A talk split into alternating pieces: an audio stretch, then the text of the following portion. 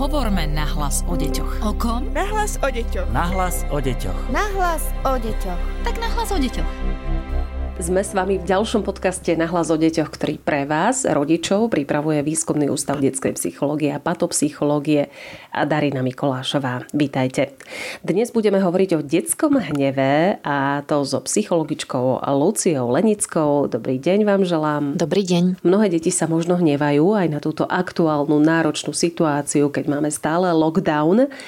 Kedy u dieťaťa nastupuje hnev? Áno, aj v súvislosti s aktuálnou situáciou s koronavírusom môžeme vidieť, že nielen deti, ale aj my dospelí sme plní hnevu, rozčulujeme sa, frfleme a hneváme sa na opatrenia, na všetko možné, na to, ako sa správajú iní ľudia. Ale dôležité je si uvedomiť, že hnev nastupuje všeobecne v situáciách, kedy sme v ohrození. A keď sme v ohrození, ako prvá emocia väčšinou príde strach. A naozaj, aj keď sa nájdete zrazu v situácii, kedy vaše dieťa sa hnevá, alebo si nechce umývať ruky, alebo nechce si nasadiť rúško. Pre situáciu je prínosnejšie, keď si uvedomíme nielen to, že sa hnevá, ale zároveň to, že sa bojí. Pretože e, naozaj koronavírus je niečo, čo vyvoláva v nás strach, pretože ide o ohrozenie, ohrozenie nášho zdravia, ohrozenie nášho života, ohrozenie našich vzťahov. A preto aj sme schopní našim deťom lepšie pomôcť, keď im pomáhame skôr s tým strachom. A väčšinou potom aj ten hnev ústupí.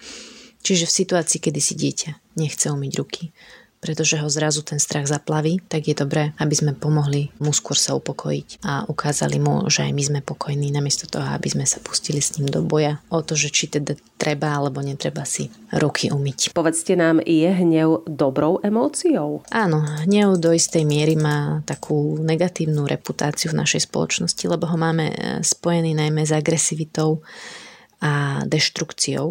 A teda to vedie často aj k tomu, že sa snažíme my rodičia potlačať aj svoj vlastný hnev, ale teda aj hnev našich detí. Ale to, čo je dôležité, je, že hnev má ochrannú funkciu. Každá emócia má vlastne nejakú funkciu pre nás a každá emócia nám dáva nejaký signál o tom, čo sa deje v našom organizme a zároveň nám dáva aj silu niečo s tým robiť alebo nejaké smerovanie. Hnev má ochrannú funkciu a objavuje sa v situáciách buď priameho ohrozenia alebo v situáciách, kedy cítime smútok a strach, alebo teda buď smútok alebo strach a už sme týmito emóciami natoľko zaplavení, že už nie sme schopní veľmi sa s nimi vysporiadať a vtedy príde hnev a, a pomôže nám nejako konať. Hnev vlastne nám pomáha sa aj zmobilizovať, dáva nám energiu, energiu na to, aby sme sa pred tým ohrozením ochránili alebo aby sme situáciám, v ktorých dochádza k ohrozeniu, nejako predchádzali. Čiže ak si predstavíme takú klasickú situáciu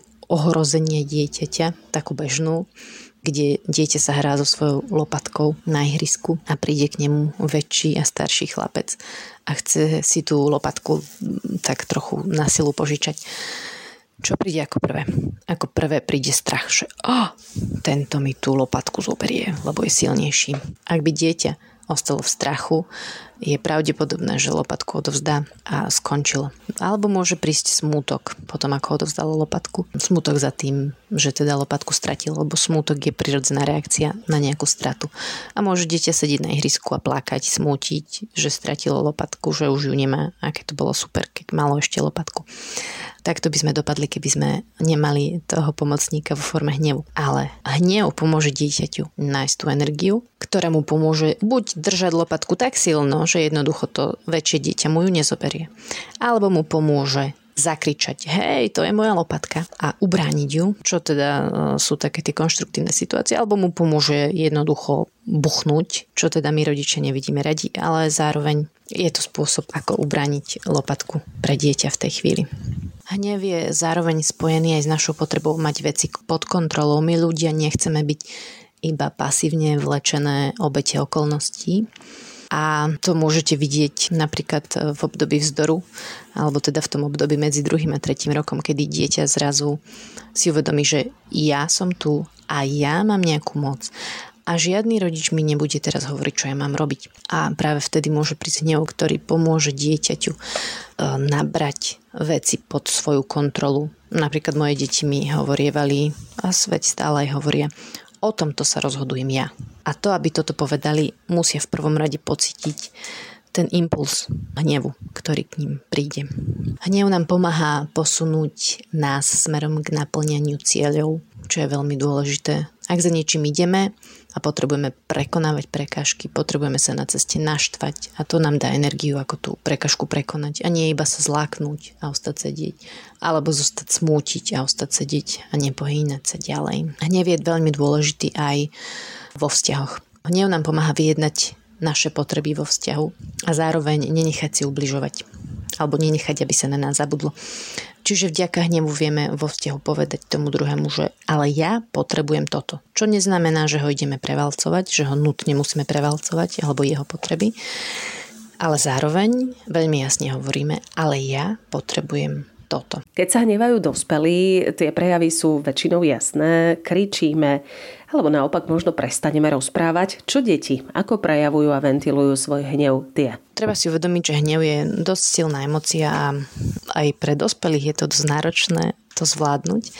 A deti ešte teda nemajú vyvinutý mozog tak ako my dospelí a zároveň nemajú takú perspektívu, že po tejto prítomnosti príde nejaká budúcnosť. Takže oni keď sa ocitnú v stave hnevu, tak ten hnev je všade, je tu a teraz a oni nevedia, že prejde. Preto ich prejavy bývajú často aj veľmi silné.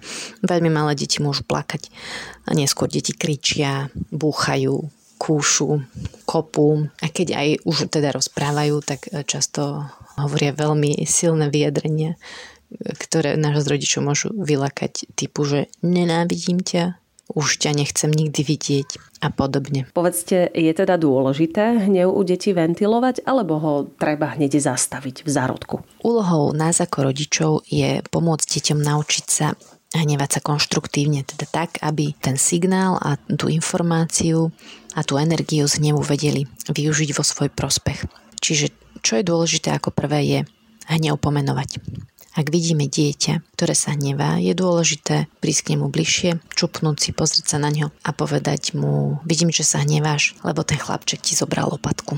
Ak to dokážeme vysledovať, je dobre pomenovať aj tú druhú emociu, ktorá vlastne bola prvá, lebo prišla ešte predtým. Asi si sa zlakol, že ti tú lopatku už nevráti. Alebo asi si sa zlakol, že tú lopatku už nikdy nebudeš mať to, že my rodičia často sa snažíme hnev zastaviť, je vlastne spojené s tým, že my sa bojíme tej agresivity, ktorá je za tým. A zastaviť agresivitu, teda zastaviť agresívne správanie je úplne v poriadku. Hnev treba pomenovať a treba ho nechať, aby išiel, kým agresívne správanie treba zastaviť. A to môžeme urobiť tým, že zadáme hranicu. Povieme dieťaťu, búchať toho druhého nie je v poriadku, alebo kopať toho druhého nie je v poriadku. No a potom, keď vidíme už, dieťa ako tak upokojené vďaka tomu, že sme zostali chvíľu s tou emóciou, prípadne ho objímeme, ponúkneme mu sami seba ako tú pokojnú základňu, kde sa môže upokojiť tiež, tak potom môžeme spolu hľadať riešenie. Čo by si teda mohol urobiť inak, aby tá lopatka sa ti vrátila? A menšie deti nevedia nájsť riešenia, tak vtedy môžeme my ponúknuť nejaké riešenie. A môžeme povedať, ja by som urobil toto. Alebo môžeme povedať, že väčšinou pomáha toto, alebo môžeš urobiť toto. Môžeš povedať tomu chlapcovi, že je to tvoja lopatka, že ju teraz potrebuješ ale že za 5 minút by si mu ju mohol požičať. Alebo môžeš povedať tomu chlapcovi, že ju mu ju môžeš požičať, ale že potrebuješ, aby za 5 minút ju vrátil. Alebo tie staršie deti často oni vedia nájsť nejaké riešenie. Takže už aj keď ponúknú nejaké riešenie, ktoré nie je úplne ideálne, treba ich nehať, nech to skúsia, alebo nech môžeme im pomôcť to nejak skorigovať. Ale dôležité je oceniť, že teda dieťa niečo našlo, že hej, dostal si takýto nápad, poďme to vyskúšať. Sú samozrejme situácie, kedy dieťa sa nevie takto rýchlo upokojiť a takto rýchlo hľadať riešenie. Sú situácie, kedy najmä teda v tých kritických obdobiach, povedzme to obdobie vzdoru, ale aj v situáciách, kedy deti sú choré, kedy deti sú unavené, kedy deti sú v nejakej situácii, ktorá je pre nich náročná, napríklad, že majú mladšieho súrodenca alebo nastúpili do školky, alebo sú doma kvôli lockdownu, tak vtedy môžeme očakávať, aj sa to tak deje, že tie deti mávajú tie záchvaty hnevu dlhšie a intenzívnejšie a dlhšie im trvá, kým sa upokoja. Vtedy je dobré byť pri nich, nechať ich, nech plačú, nech zúria, prípadne aj nech kopú, to samozrejme nie je do vás, do vzduchu alebo mávajú ručičkami. Jednoducho tú energiu dávajú zo seba von. Nebať sa toho, aj keď to trvá 10 minút. Zavrieť sa s nimi niekde do izby, byť tam, nechať emóciu, nech, nech ide, nech ide von. Ak sa dieťa hnevá, rodič sa začne hnevať zvyčajne tiež, to je naozaj taký ten klasický model. A potom je to začarovaný kruh.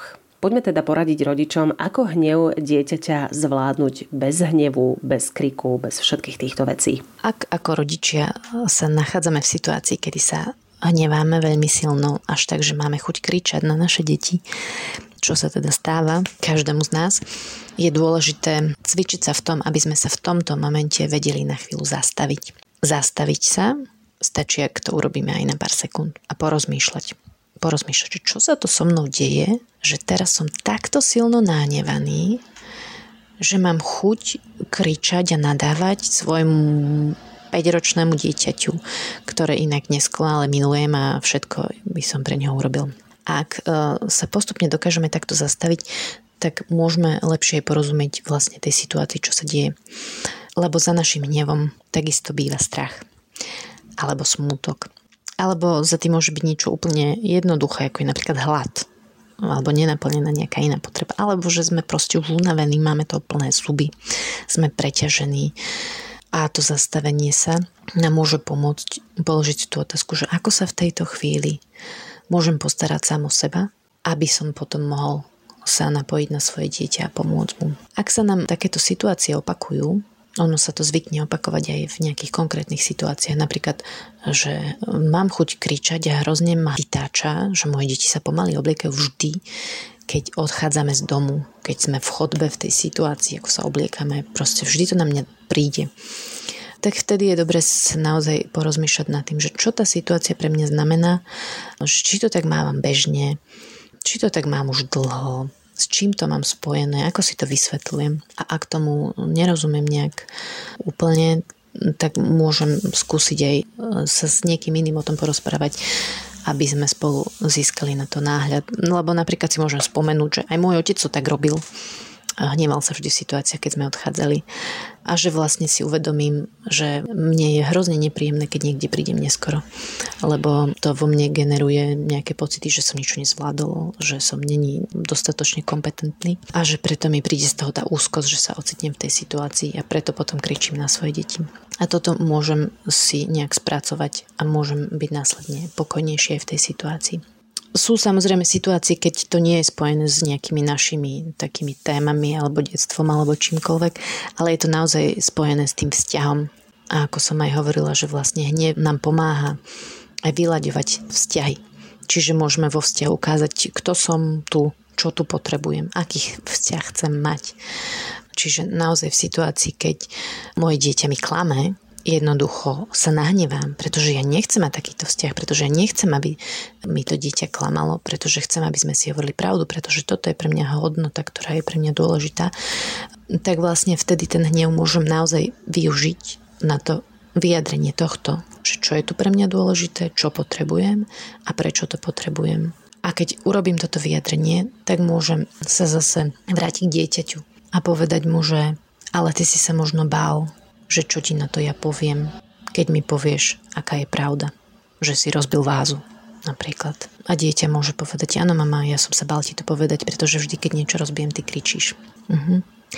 Tak keď to teraz obidvaja vieme, že ja potrebujem, aby si hovoril pravdu a pre teba je dôležité, aby som na teba nekričala, čo s tým môžeme spolu urobiť a vtedy môžeme vlastne hľadať nejaké riešenia a tým vlastne tie vzťahy posúvame k lepšiemu. Keď hovorím o tom vyjadrovaní hnevu, samozrejme my ako rodičia mali by sme byť schopní sa skorigovať a hnev vyjadrovať relatívne pokojným hlasom. I keď samozrejme, že sú situácie, kedy tá protistrana, nehovorím, že nutne dieťa, ale všeobecne, kedy protistrana vyťahuje na nás ťažké zbranie alebo na nás príliš tlačí, tak vtedy je na mieste aj ako keby použiť tú silu hnevu viac. To znamená hovoriť ráznejšie, hovoriť hlasnejšie, hovoriť výraznejšie. Jednoducho ukázať to, že sa hnevám. Čo sa detí týka, tak deti vlastne do troch rokov to treba to vyjadrenie hnevu robiť tak skôr opatrne, pretože Do troch rokov deti ešte veria tomu, že ak my sa nahneváme, takže ich vlastne nemáme radi. Ale od troch rokov už sú to schopné oddeliť a uvedomujú si, že moja mama sa síce teraz na mňa hnevá, ale stále ma rada. Takže vtedy už naozaj môžeme kadejaké svoje požiadavky a potreby, ku ktorým nás neomotivuje, vyjadriť. Zároveň, keď takto začneme hovoriť o svojich potrebách a o svojom hneve pre deťmi, vedie to k tomu, že jednak sa o seba staráme a nemusíme následne toľko kričať, nie sme v takom napätí. A zároveň ideme vlastne príkladom. Naše deti sa učia, väčšinu vecí sa učia tým, že to napodobňujú. Ak budeme hnev potláčať, deti nás budú napodobňovať. Ak nebudeme vyjadrovať, budeme ho vedieť vyjadriť aj pokojne a konštruktívne, deti nás budú napodobňovať. Mnohí možno posielame dieťa, ktoré sa hnevá, upokojiť sa do svojej izby s tým, že má prísť až vtedy, keď nebude kričať, keď sa nebude zlostiť. Je to správny postup? No vlastne už ako som hovorila pred chvíľkou, keď berieme dieťa do jeho izby, mali by sme tam ísť s ním. Niekedy je to nevyhnutné, ako keby oddeliť dieťa od situácie, ktorá sa deje, to je v poriadku, ale nehať ho same nie je v poriadku. Silná emocia je situácia, kedy dieťa potrebuje našu pomoc jednak keď vidí dieťa, že my sme pokojní a jemu to pomáha sa upokojiť. Naše tela vlastne majú tendenciu sa jedno na druhé naladiť. Emócie sú nákazlivé. Ak my sme pokojní, dieťa sa postupne začína upokojovať. Zároveň tým, že mu pomôžeme tú emociu pomenovať a že mu ukazujeme, že je to v poriadku, tak vlastne dieťa to viac nadobúda kontrolu nad situáciou a viac sa naučí tie emócie zvládať. Viem si predstaviť, že rodičia posielajú deti do izby v situáciách, kedy robia nejaké správanie, ktoré je buď agresívne, alebo je to cez nejaké hranice slušného správania alebo nejakých um, sociálnych zvykov tak vtedy ich pošlu. Ale to je situácia, kedy treba zadať hranicu, jednoznačne povedať dieťaťu, že toto teda nie. A väčšinou tie deti sa to naučia rešpektovať.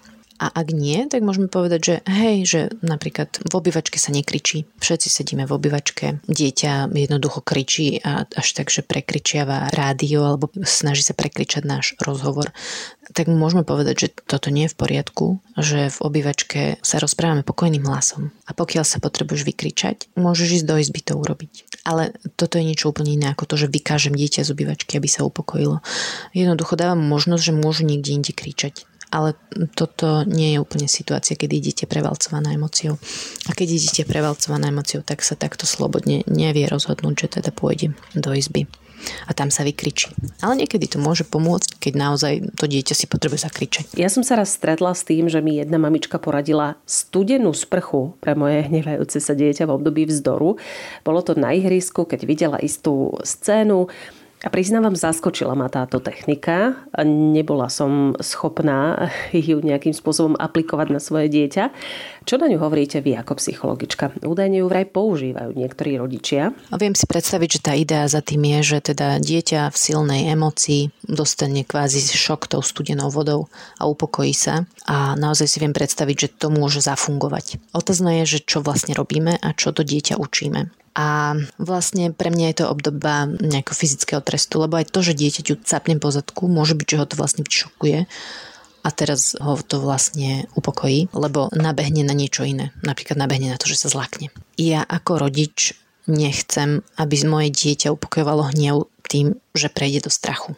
Ja ako rodič chcem, aby moje dieťa sa naučilo, že sa hnevá, prečo sa hnevá a čo potrebuje. A toto sa dá robiť iba tým, ako som hovorila, pomenovať emóciu, zastaviť správanie, ak je agresívne, deštruktívne, ubližujúce a zároveň využiť tú energiu hnevu na to, aby sme hľadali riešenie, aby sme mohli byť spokojní ja aj ty.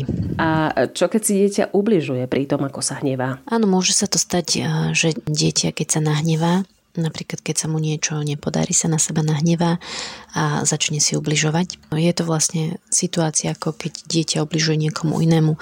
Ja ako rodič to chcem zastaviť, zadať hranicu, povedať dieťaťu, že ubližovať iným ani samému sebe nie je v poriadku. Deti si môžu niekedy aj nadávať keď sa niečo nepodarí, povie si dieťa, že ja som taký debil. A pre mňa je to podobné ako aj fyzická agresia. Nadávať iným a nadávať sám sebe je takisto ubližovanie. Takže ja zastavujem aj toto.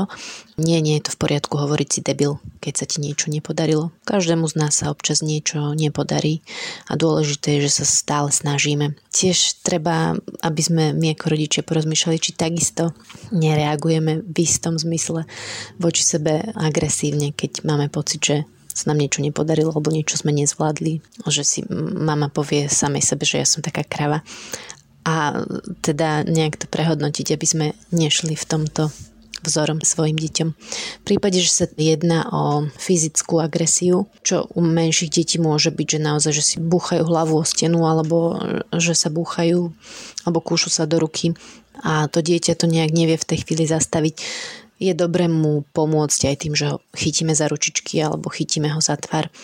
Ale treba im to teda vopred povedať že vidím, že teraz nevieš toto ubližovanie samému sebe zastaviť, tak ja ti s tým pomôžem, chytím ťa za ruky.